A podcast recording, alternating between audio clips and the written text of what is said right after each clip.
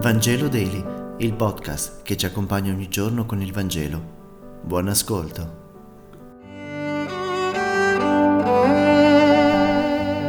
Martedì 19 luglio. Lettura del Vangelo secondo Matteo, capitolo 12, versetti 46-50. In quel tempo, mentre Gesù parlava ancora alla folla, ecco sua madre e i suoi fratelli stavano fuori e cercavano di parlargli. Qualcuno gli disse, Ecco tua madre e i tuoi fratelli. Stanno fuori, cercano di parlarti. Ed egli rispondendo a chi parlava disse, Chi è mia madre? E chi sono i miei fratelli? Poi, tendendo la mano verso i suoi discepoli, disse, Ecco mia madre e i miei fratelli.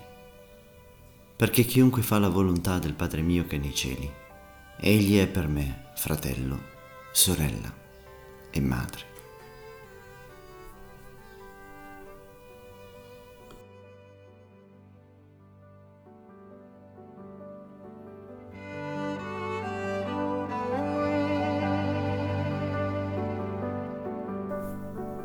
Finalmente anche la famiglia di Gesù si preoccupa di Gesù, oppure della propria reputazione, e per questo si spostano quasi 40 km per arrivare a Cafarno, dove stava appunto lui.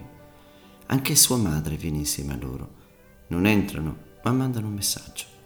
Nell'antico Israele la famiglia, il clan, era la base della convivenza sociale, per cui se uno di loro era onorato, tutto il clan veniva considerato tale ma se uno di loro era considerato pazzo, come il Vangelo ci dice riguardo a Gesù, allora tutto il clan era in pericolo.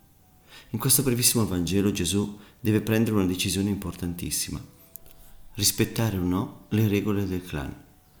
Ma Gesù rompe i lacci, non per creare scompiglio, ma perché nel suo cuore e nel suo orizzonte c'è già il progetto del regno di Dio e di una nuova famiglia umana, non prigioniera delle regole sociali o familiari, ma aperta alla vocazione universale della fraternanza.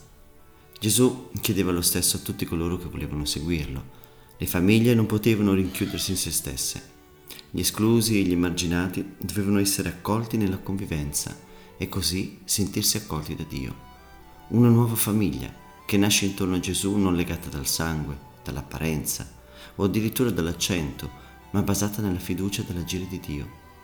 Eppure quante volte nella storia il Vangelo è stato usato per conservare lo stato delle cose, proponendo la famiglia patriarcale come modello di ispirazione quasi divina. I legami di sangue sono importanti, certo, ma non sempre decisivi. I legami di sangue, lascia intendere Gesù, sono poca cosa rispetto ai legami ben più profondo che nascono nel riconoscersi appartenenti alla stessa comunità che vede nel Dio di Gesù il proprio punto di riferimento. E così molti fra noi hanno sperimentato, con amici e compagni di fede, una vera relazione e una profondità di sentimenti, a volte più intensi di quelli vissuti con i propri familiari. Grazie per aver meditato insieme e se questo podcast ti è piaciuto condividilo con i tuoi amici ed amiche. A domani.